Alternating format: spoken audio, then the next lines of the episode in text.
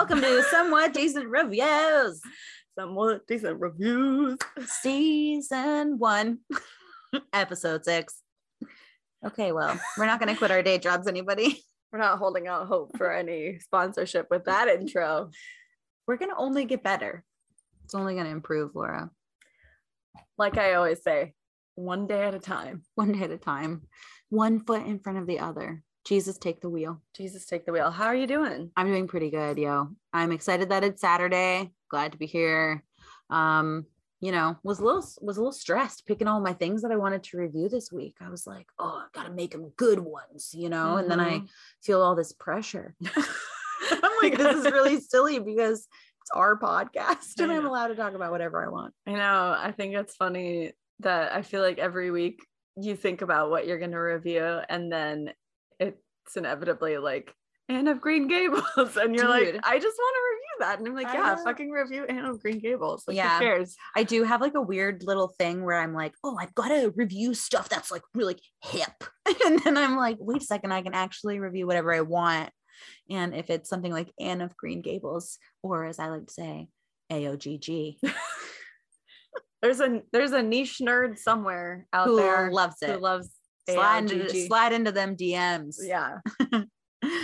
Drop us a line on Drop your favorite AOGG quote. I won't Yeah. understand it, but Molly will. Oh, I will. Yeah, we'll be kindred spirits. okay. Anyways, Anyways, you know, talking about Anne of Green Gables makes me want to talk about other books. what book did you read? I've read so many books. Um, you know, I was gonna dive in and just talk about the Twilight series because I am re-listening to it, and um, I was gonna talk about that because, you know, reading it as uh, an adult as opposed to reading it as a teenager, um, you know, you're just like, whoa, it's Mhm. really rough. But I'm not gonna talk about it, y'all, because everybody's been talking about Twilight recently. Wait, have they? I don't know. I don't they have. I feel like people talk about Twilight all the I time. feel like I every think- time Robert Pattinson comes out with a new movie, they talk about Twilight again. Exactly. So Because that's, all why. he's known for. that's why Okay. um I think people are talking about Twilight a little bit more. Maybe because Batman. Yeah. Um also like I don't know if you forgot, but he's actually Cedric Diggory originally. And Yeah, in right. my opinion, Right. that's what he's best known for. That's who he that's is. who he is. So I don't know. I don't really want to talk about Twilight because I think I'm gonna have an unpopular opinion that it does not hold up. Or maybe everybody has No, nobody likes Twilight. I think that there are people who really like Twilight. Nobody okay? as an adult likes Twilight. They used I- to like Twilight. don't think that you should say that. I speak for all people when I say the Twilight doesn't hold up. Oh my God. Okay. Well, moving on. I actually did want to talk about a different book because um, one of my biggest interests is poetry. I really love reading poetry, writing poetry, listening to poetry. I thought it was about time that I share a poetry book that I really love. So, this is one of my favorites. This book is called Honeybee Poems by Trista Mateer, M A T E E R. And it's really good. It's really sad. It's um kind of like when you read it, you definitely feel like you're reading somebody's journal. There's a lot of like handwritten notes. There's like um photographs and you can see like photographs of plane tickets. Like so there's cool stuff. Um and it's compilation of poems, paragraphs, lists. Um, some of them are really short, like Rupi Kaur, you know, which She's definitely Trista Mateer is definitely in the same vein as Rupi Kaur in terms of the short, snappy one-liners in poems Yeah. that are about love and heartbreak but I and growing up. totally.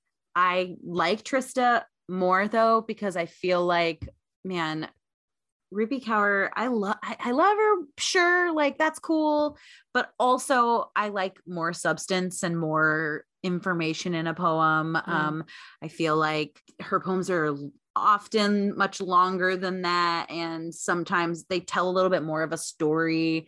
I mean, I guess Rupi's do too. I don't know. I'm just a little bit critical of her because I feel like Instagram celebs. yeah instagram celebs and also like a whole book of poems that are like you plus me dream and i'm like okay cool i guess Yeah. but also i don't know give me a little bit more than that, Yeah. please. Like, tell me about the dream. I don't know. Yeah, I think there's a lot of speaking of Instagram poets, I think that there's a lot of poets that have come of age in the Instagram po- poetry sharing, the great Instagram poetry sharing mm-hmm. experience. And I think that Rupi Kaur is one of those, or Ryan Vanessa.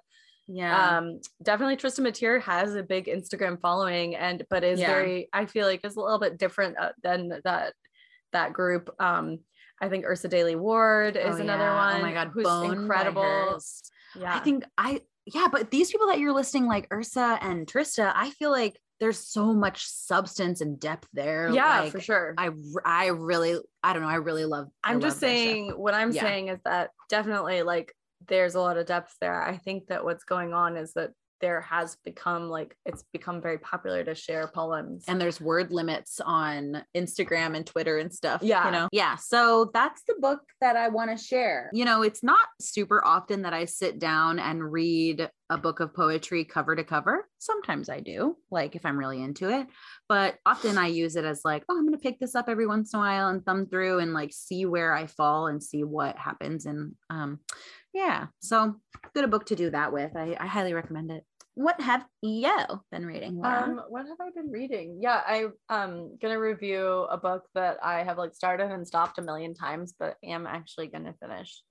It's called The Fourth Turning. Hmm. Um, it's a book that is not like it's not a novel, it's nonfiction. Mhm. um and which i tend to kind of like pick up and put down more frequently than if i have a novel um it's written by william strauss and neil howe um and the first edition came out in 1991 but it's since Mm. had many editions because it's essentially like a historical and anthropological theoretical work about predicting world history through generational study. Mm, cool. um it's super fascinating. It's also influenced like a bunch of different politicians and like thinkers um in the time since 1991 in the 31 years that it's been Oh out which is wild that Whoa. 1991 was 31 years ago. Like oh god. Uh yeah it's really fascinating. Um they basically come up with the idea they actually coined the term millennial. Oh wow, Yeah. cool. Hmm. um, and they have a book called Generations, which is all about the study of generations um, and how you define a generation of people. Um, but yeah, they coined the term, term millennial. They came out with this book in 1991, and it's basically talking about how um, history repeats itself, how his- history and time is cyclical, and how we've grown as an American society, but also as a globalized society, to not respect cyclical time. Like back in the old days, how see things followed seasons, things followed planting schedules, things Mhm. followed the cosmos, and everything had a cycle to it, right? Mhm. And now we've really stri- like strived for individualism and in a Moved global world, I mean, yeah, moved away from cyclical time and think Mhm. about time as much more linear, but how that kind of takes away the element of history kind of repeating itself and how in generational study, it's shown that every 80 or so years, what they call the fourth turning, Mm, they they talk about things happening in fours and so they Mhm. talk about how generations are different archi- like d- generations exhibit different archetypal qualities mhm. um and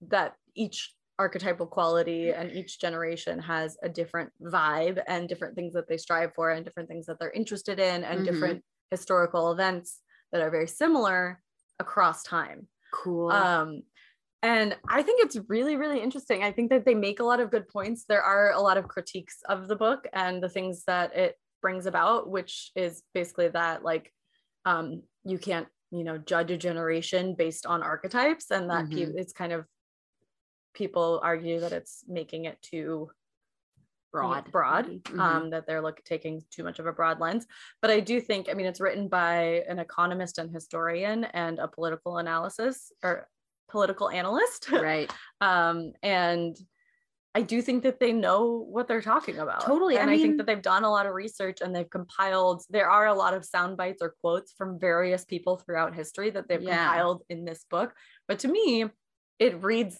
as a very interesting cultural analysis I think that's awesome. analysis I mean, and I know you are you are definitely a big history buff and Yeah. i'm i'm a history buff to an extent that i like know a lot about specific things in history being someone who as we know on this podcast, really loves like period pieces and like looking up stuff from the 1800s. Yeah, how history does really repeat itself and the things Yeah. that they went through are similar to what we might go through. right i think that big they events. um so one in- there's been several things that they've talked about in the book that um have happened you know four generations apart or Mhm. two generations apart that mirror each other or Yeah. how so each archetype kind of has similar mirroring qualities to the archetype that came Mhm. before and it's in fours whereas they say like linear time like a lot of the way that they categorize time in in modern american society is in threes which is a traditionally masculine number Hmm. and that four is a traditionally feminine number and that that's how things used to be clocked as and how time used to be thought of it's it's it's they Wait. talk about that yeah and then- so yeah. how many years is a generation, do you say? um they say a generation is like i think 30 something years 30 something years. about okay. 30 years That would make sense. So millennials are like 1980 to 1996. Yeah. So 26 years. Yeah. 26 years. So they yeah, so it's it's interesting because they talk about generations in really interesting ways. They talk about cultural and political and historical events in relation to the generations that perpetuated these events or that Mhm. had, you know, these events happen to them.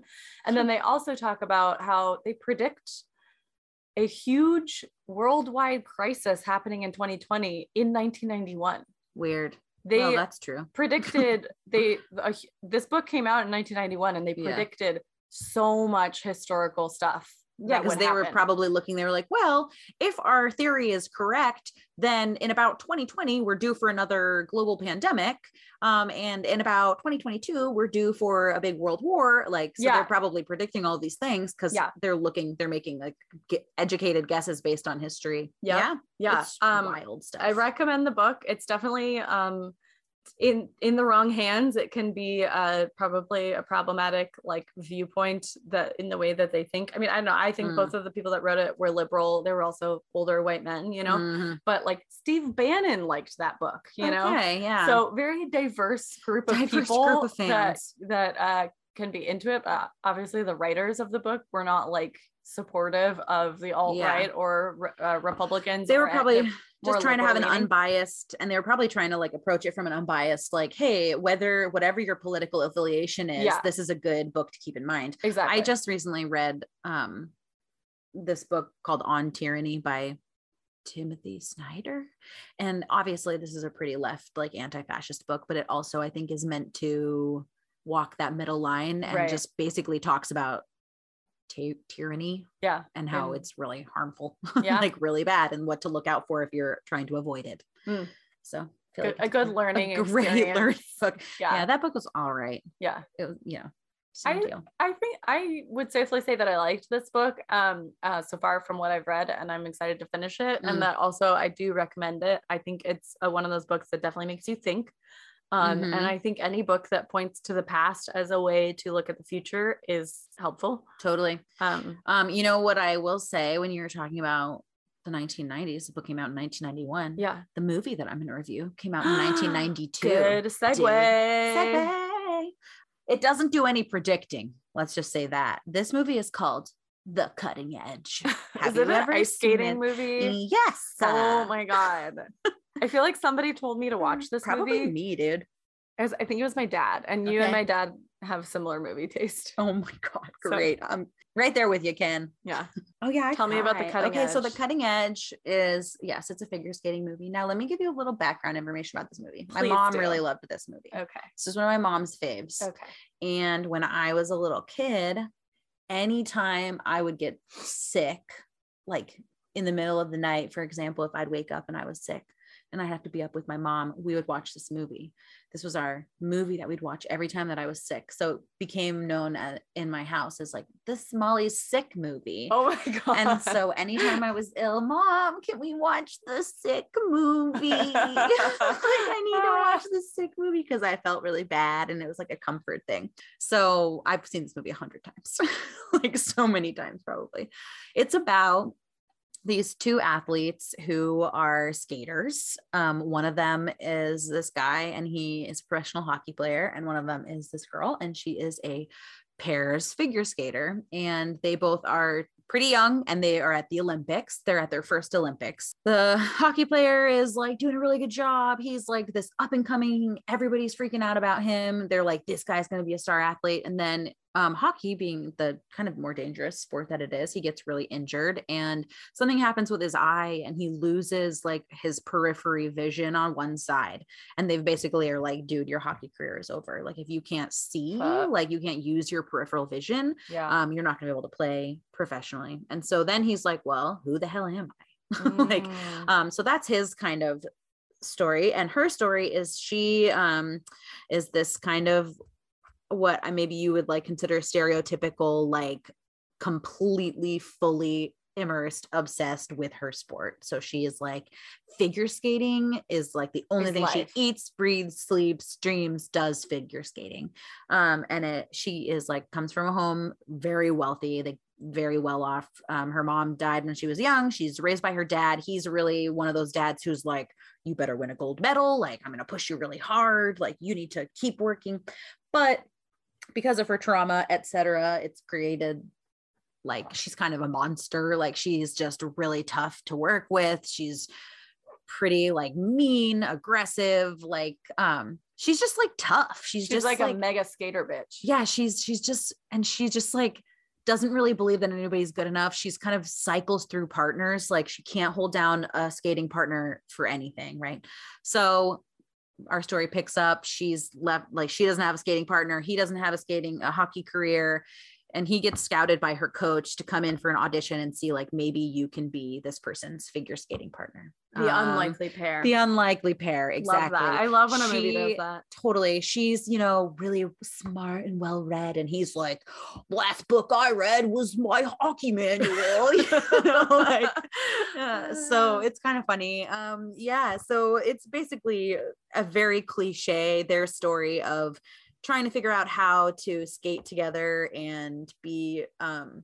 like a partners on this on the rink and through learning how to navigate being partners on the rink they become Do they fall in love? they fall in love they become partners off the rink um on and off. the yeah ring. so this movie is all right obviously 1992 it's definitely got some problematic stuff one of them being this notion that these two people who are completely opposite and really honestly pretty mean to each other for the entire movie like they say really mean things and are like cruel then and like there's no real like i mean There's no real lead up to them. falling no it's very Yeah. except 90s movies did that a lot. right we're just supposed to Why? believe like that you know what like you were an asshole to me and But I love you. that about Yeah. you it's, It's like the masochism. Like I love assholes. I'm Oh gonna fall in love with an asshole. Like it's totally and then like, we're gonna bad. save each other we're gonna like save each other's lives yeah so it's hard in that respect there's also this one scene that i was cracking up at last night because one of the things like the characteristics of this um lead kate is her name the lead female in the movie um she never drinks. She doesn't drink. She's never had a sip of alcohol in her life, which is fucking awesome. That's Yeah. super sick for her. She's really passionate about her career. She doesn't want to drink. I'm all for it. But then he's like, come on, we should go drink. Like, we should do it. And another big 90s movies thing is like these big scenes around like getting shit faced. Uh-huh. Yeah. And so then they go to this bar and he's like, let me teach you how to do tequila shots. And they do a tequila shot and then they do another one. Uh-huh. And then by the end of the scene, they've done like six tequila shots. And I'm like, this girl would be dead. Yeah, like, there's she's no never There's drunk no in way. her life. And then she takes back to back six tequila shots and she's not just on the floor. Like yeah. she still is having completely like coherent conversations and like dancing. I'm like, nah, Impossible. completely impossible. So this movie is not only impossible, but implausible. Cool. It sounds like Yeah. something I'd like to make fun of. yeah. Um, but it's it's also pretty good. a good sick movie. it's a great sick movie. Anyways, what movie did you watch, That's buddy? so cute. um, I watched a movie called House of Gucci that is based on a book. It was a pretty famous movie this past year um, because it has Lady Gaga mm-hmm. in in one of the title role title roles, and then Adam Driver, who Love. everybody loves.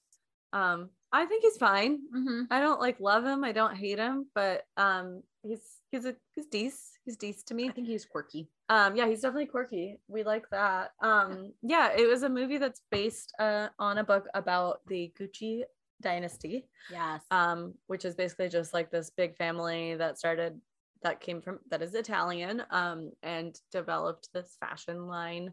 We were originally making leather goods for like I don't know famous people, and before that like for the army, and then um, I think that I need to fact check that. But anyways, they became Gucci. Um, and then through a series of events, um, the young son of one of the aging Gucci Gucci members or leaders of the company um, meets this woman, uh, Patricia Patricia Reggiani, who is Mm. basically Lady Gaga's character, and she's this like young, tough, ambitious, uh, poor girl, basically, or not Mhm. poor. She's not poor, but she's working class, you know Yeah.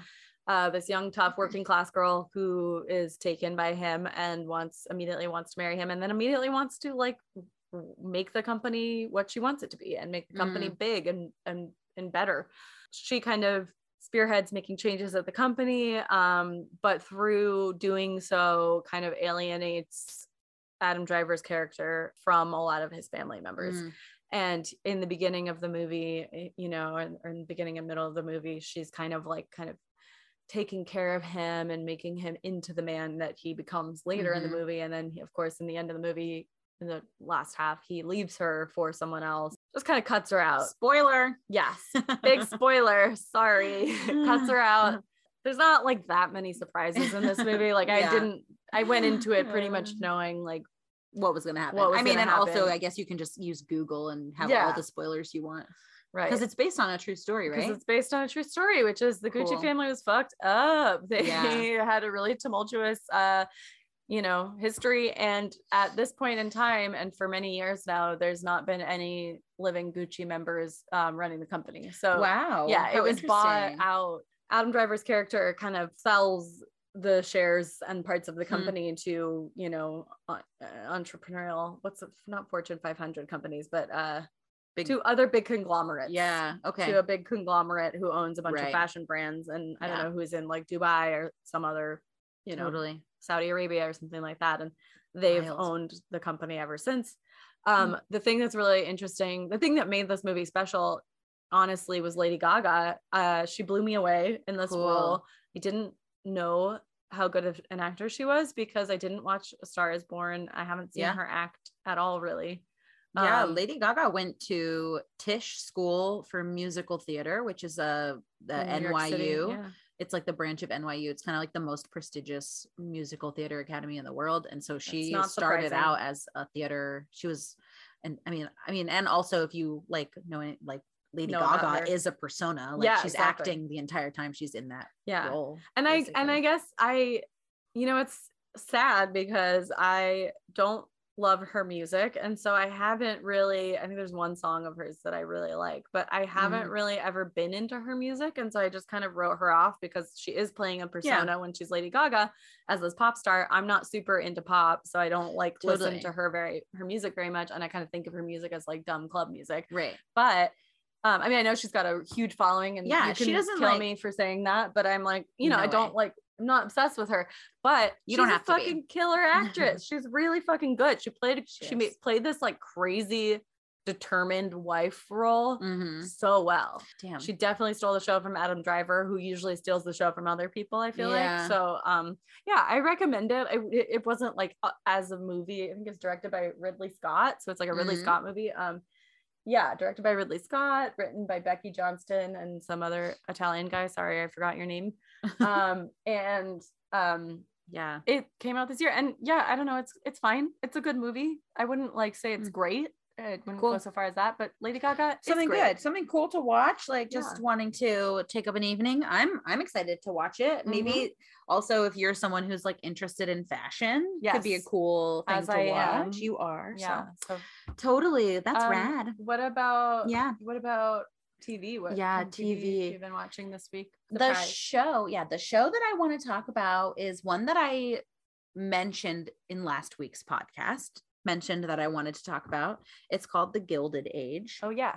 So this show is on HBO. It's a brand new show. It's not even finished yet. Right now we have one more episode and then it's the last episode. So Hmm. this show takes place in 1890s New York City, primarily in the location called the Millionaire Mile, which basically was Fifth Avenue um, on the upper west side, kind of across from Central Park and that whole area back in the 18 60s 50s 60s 70s 80s that whole time the late 1800s Mhm. um that was the part of new york city where a lot of like the wealthiest folks lived and they it was kind of known for just these mansion after mansion all along this strip of street Mhm. um, a lot of these houses obviously don't exist anymore Mhm. or are have been remade into something else like museums or flats whatever um, i was actually looking on zillow the other day and Mhm. some of these places rent for like $12,000 a month or like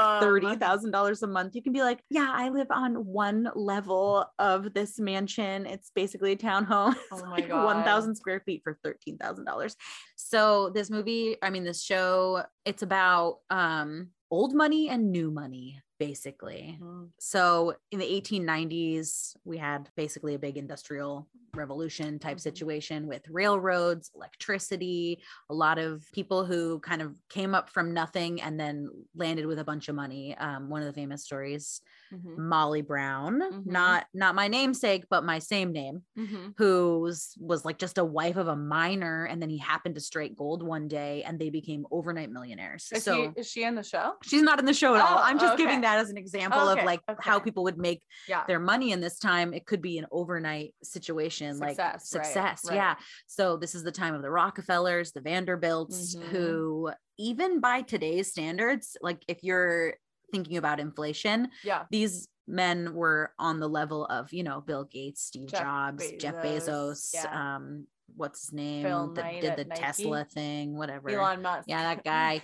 these people so they have a lot of money and a lot of power but um in this show it kind of talks about how people who were old money and i like to say this like air quotes right old money Old versus money. new money like all of these people fucking came over on the boat from england and made it from nothing like they all came over to the us with nothing pretty much Yeah. and so Yeah. we're talking about the difference between people who became rich in like the late 1700s as opposed to people who became rich in the 1800s Yeah. so, anyways, it's basically just about conflict between them and um, how old money folks will pretty much do whatever they can to keep Power. new money out of Yeah. society and like out of their cliques and not included. Yeah. But what's ridiculous is that you don't want to fight with these new money people. If you don't want to let them into your theater, okay, they'll just build their own Mhm. and like it'll become an even better theater like Mhm. lincoln center you know Oh or whatever so i mean rockefeller Cen- rockefeller center is like such a big Are venue there- and they like built this Are there any like storylines that are not focused on rich people, or is it just all?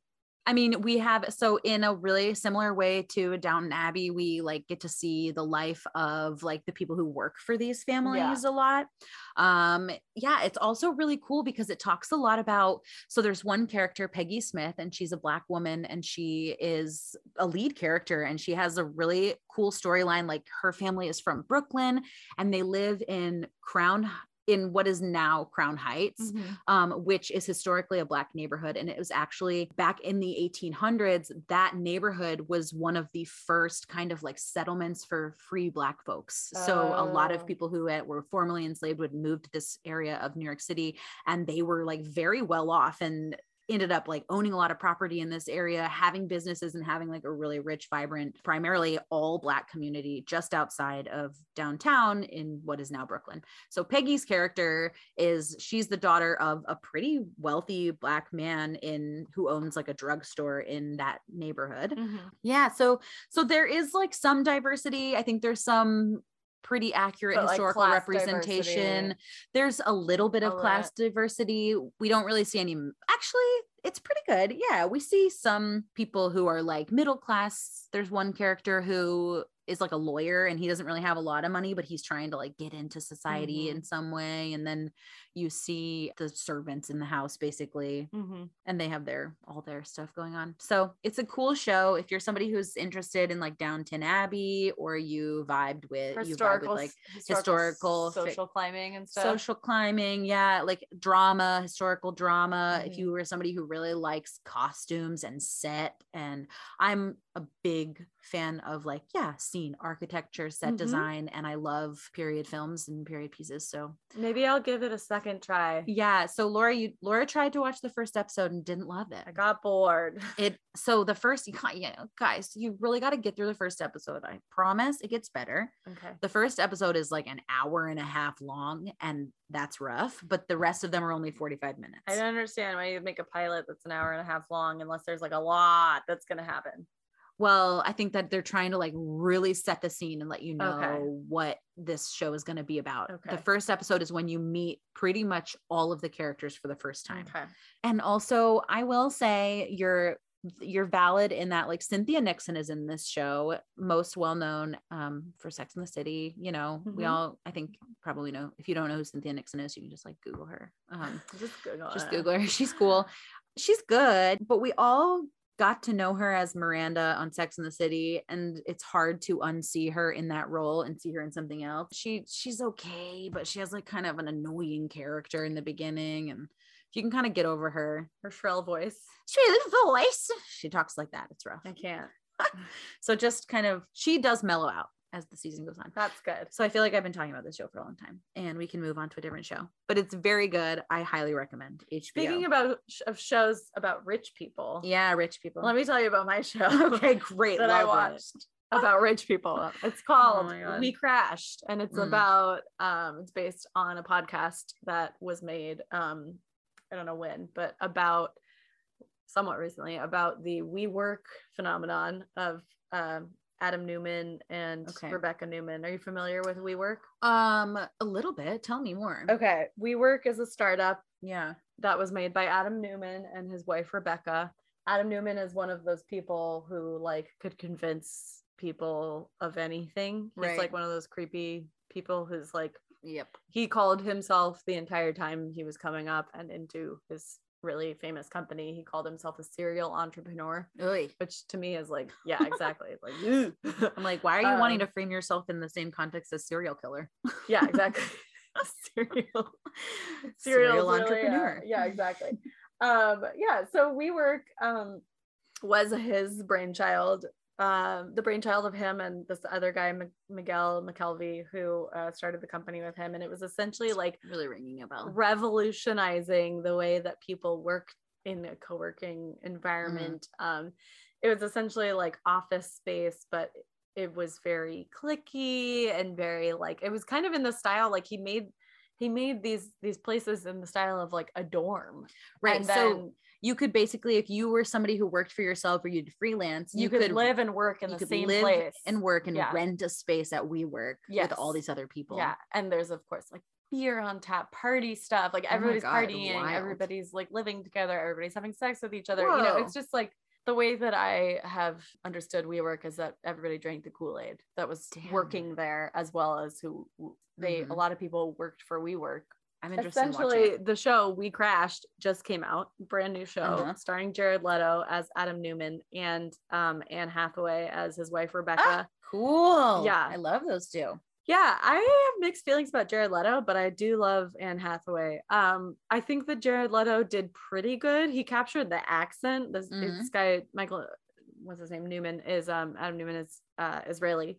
Uh-huh. Um, so he's got a, oh, a interesting. pretty thick Israeli accent. And Is Jared Leto Israeli? no, absolutely not. Okay, no, so that's weird. Whatever. but he did an Israeli accent for it, and I thought he Hmm. he hit the nail on the head a little bit, pretty pretty well with the Israeli accent, as far as what I know, because I've been around a lot of Israelis. And um, Jared Leto didn't really capture to me the energy. Like when you watch Mm. video of Adam Neumann, you can see how fucking ener- he's like a fucking wound up, yeah. energetic ball little ball ball of fire, like Yeah. puppy dog energy. Very like, which is I think that puppy dog energy is what made him so successful because Totally, people, people were like, drawn to "You, you're great. I want to be around you." But also, you know, Who doesn't love puppies? I wouldn't want them to run my company, but I'd love a, a puppy. exactly. yeah. So that was Adam Neumann. And then his wife, Rebecca, was a fucking bananas. Like she's just, I don't know how, how else to describe her. She was one of those like fucking white yogini types Oh, that like just spiritual bypassing, really, really well off. Mhm. She was her dad. I mean, she's a cousin of Gwyneth Paltrow. interesting. Yeah, she just had like a really interesting life. She had a privileged upbringing, married this guy who basically hounded her for a date. And then finally, like, Yeah. you know, they started dating and they're kind of perfect for each other. But they, and then they found, he founded this company and she joined in, you know, she Uh-huh. became early on, she became involved in the company. Similar, similarly to the style of the last show that I talked about, The Dropout Dropout. yeah, Yeah. with- it's just about how this company just it got valued as like one of the most i don't know it got valued at over a billion dollars Wow. really really quickly after starting up and it was run by all these like young gen xers and younger millennials Right. that were working for them and he basically sold this dream that he couldn't keep up with and that Damn, wasn't yeah. actually real and there was so much like just it was incestuous it was very un unsustainable and in the end he fucked over a lot of people um so this is So this many. show is about that that. and yet so many startups and companies are taking a Yeah. chance on people's Just like their word. word exactly It's wild. And there is so many shows right now about, About fraud. exactly I'm like every we're really I- having a fraud we're- moment in media right in now a fraud moment. Like, well i think it's now, part of like, this fraud. this um i think it's part of the aftermath of um this american awakening that nothing is fucking perfect and Yeah. that we're all just kind of struggling together here and that yeah. taking being taken advantage of is a large part of american society Yeah. And also, like, I think I was having this realization this morning institutions, none of it's actually there to help me the way that I thought it was when I was a kid. Like, I was always under the impression that, like, doctors and hospitals actually really wanted to help me first and foremost. no No, not at all. Actually, all of these institutions want to make money first and foremost. yeah And they like actually thrive on you getting Yeah. sick and ill and injured. That's what they they want that more. the older you Just get the more wild. you realize that the capitalist machine will go on without you Nothing prepared me. it's rough out there so yeah we Well, crashed good show Okay. I do think it's well acted. Mm. It's a if you want to dive into that fraudulent world, it's Yeah. very good, and uh, I recommend. You know, you were talking about this like white yogini person, and I know that we are maybe gonna save this show, but I want to just oh yeah, because it's a good segue. um both Laura and I watched this show called Byron Baes. This is one of the more dumb shows I've seen. it's a pretty bad show, but it's you know, it's that like Very reality entertaining. very entertaining reality show set in Byron Bay, Australia. Yeah, Which is Which is like a little lip of land. Uh, yeah, it's the town that they all go to, Gold Coast. Gold Coast. It's really close to Gold Coast. And the reason that reminded me is because one of the characters on there is this girl named Hannah, and she Oh, man. is just the most like woo woo spiritual like Dumb epitome. bitch. God, I yeah, can't. I you can can't even recreate her. unless you watch her. This show is about a bunch of youngins that are living, twenty somethings that are living uh, on coastal Australia, Very in wealthy. a very wealthy, very white beach town, very privileged lifestyle, and they're all creatives. But of course, they have a lot of money, so they're able to be Oh my God, creative yeah. when they're not very good at being creative. and they're so cliquey. And so if you move Byron Bay, like Yeah. you're just gonna be like crapped on by all the locals, apparently, according to this show. Or So brought into the gossip cycle. Yeah, and it's just, I mean, and obviously we can have a critical lens and recognize that drama is often created by producers mm-hmm. to make a good show. So I'm guessing that a good majority of the drama that we witnessed on this show was created, but it doesn't get away from the fact that it's very much the show markets itself as like everybody who lives in Byron Bay is an influencer on social media. Their mm-hmm. image is really important to them. Like They only wear beige and white. they only wear loose, flowy linen clothes that are in beige or white colors. Yeah. And they're judgmental of anybody who wears like anything edgy. they always are ragging on people for having you Any know, kind of plastic, plastic surgery, surgery. or And any yet body they're all talking- modification, but they're all like have lip fillers and, And- yeah, And and oh my god, it's just it's a hot mess. it's a really hot mess. What it is is is some good to me it's comedy. It's Oh funny yeah, it's because hilarious. it's so bad that it's funny. And It I is. watch a lot of reality sh- TV shows not because I necessarily want to be spending my time watching these people, but I do enough to watch many, many hours of it because I'm Yeah. just fascinated by how these people work and also the fact Yeah. that like they can kind of be really, really unself-aware. totally Um, it's a cool psychological evaluation experiment Uh, i yeah. i really like watching a lot i watch a lot of reality tv mostly because i think in a way it causes me to like reflect on my own life and my own situation like mhm. oh if this came up how would i handle it Mhm. differently and obviously it's probably just feeding my like judgmental virgo side to like Mm. watch this and and analyze Yeah. and critique people's behavior I but- think people watch shows and media for different things, right? So there's sometimes that you're watching, you're seeking out media to feel relaxed. There's other times that you're seeking out media to feel seen. And there's other times that you're seeking out media to feel your interest is piqued and your kind of judgmental side is piqued a right because you're like wanting to maybe you want are because looking you kind of want to tear something validation. apart. Yeah, you're kind of like, oh man, this is so hard to watch, but it's also so fascinating because I could never do this. yeah totally um i think that the thing to me that stuck out about that show was yeah a the the kind of ridiculous personalities and the drama of the show it obviously had some really beautiful scenery hmm um but i do feel like overall it wasn't like a great show. No, it's not not, like it's show. a very um watchable show. It's really easy to totally watch. it's really easy to watch really easy to binge watch. Like you can just watch the whole thing stay but- for the Australian accents, come for the scenery, stay for the Australian accents and bad drama. yeah wasn't wasn't gay enough for me honestly it could have been a little more gay There were there were two gay characters. yeah there were but they didn't really They talk didn't have any storyline being- about their romantic no life. was- and there was like relationship drama and stuff i don't know Anyways, anyways Moving on. byron baes yeah moving Baes. on um what kind of music were you listening to this week dude um, I had a really uh stressful week, and when I Yeah. have a stressful week, I tend to get angry. Yeah, Um, I have a lot, lot of uh that, so I like to just kind of feel my anger with some Black Sabbath. That is Mhm. my I I had grew up with a brother who was uh p- punk and really into punk, so I listened to a lot of punk growing up, and I liked punk, but I felt more when I got older. I started listening to metal and proto metal, and um, just essentially is like rock like you know rock of the 70s yeah. black sabbath's first couple albums are some of my favorite albums my favorite album by black sabbath is their second album paranoid which is the one that i will review today Mhm. um which is basically like my album that i go to when i'm feeling kind of fucked up if i'm feeling mixed up if i'm feeling angry if i'm feeling like i need to clean my entire house really fast i put on Yeah. black sabbath's paranoid and i fucking go to town because that's just what you do when you listen to that music you're just like ah i can rage i can clean i can get things done it's like I love to envision you just walking around your house listening to Black Sabbath and like dusting. yeah yeah I mean, You're just like great. angry, wiping things off. yeah.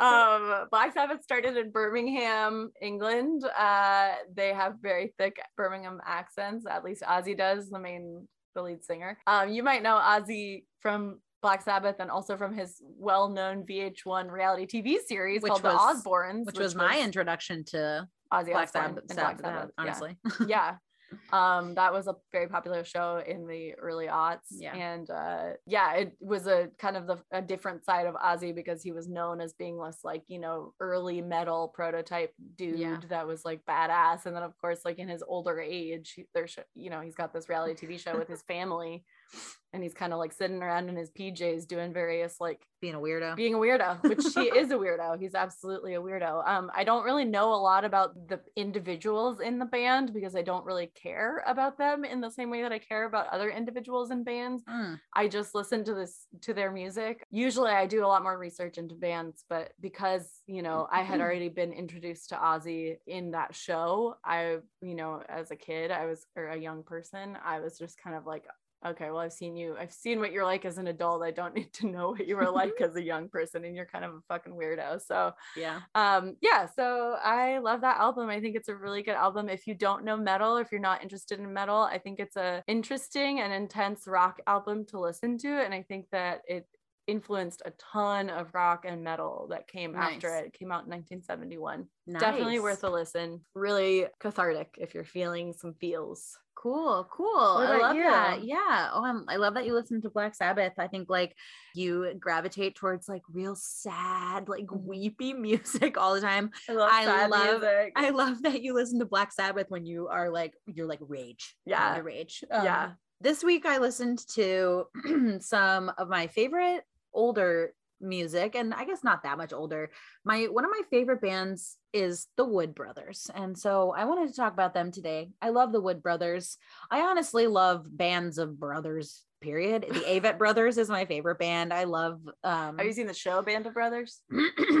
I've heard of it. It's good. It's a good. It's sad. It's a, it. World War II show. Oh god, that Yeah. sounds really sad. Yeah.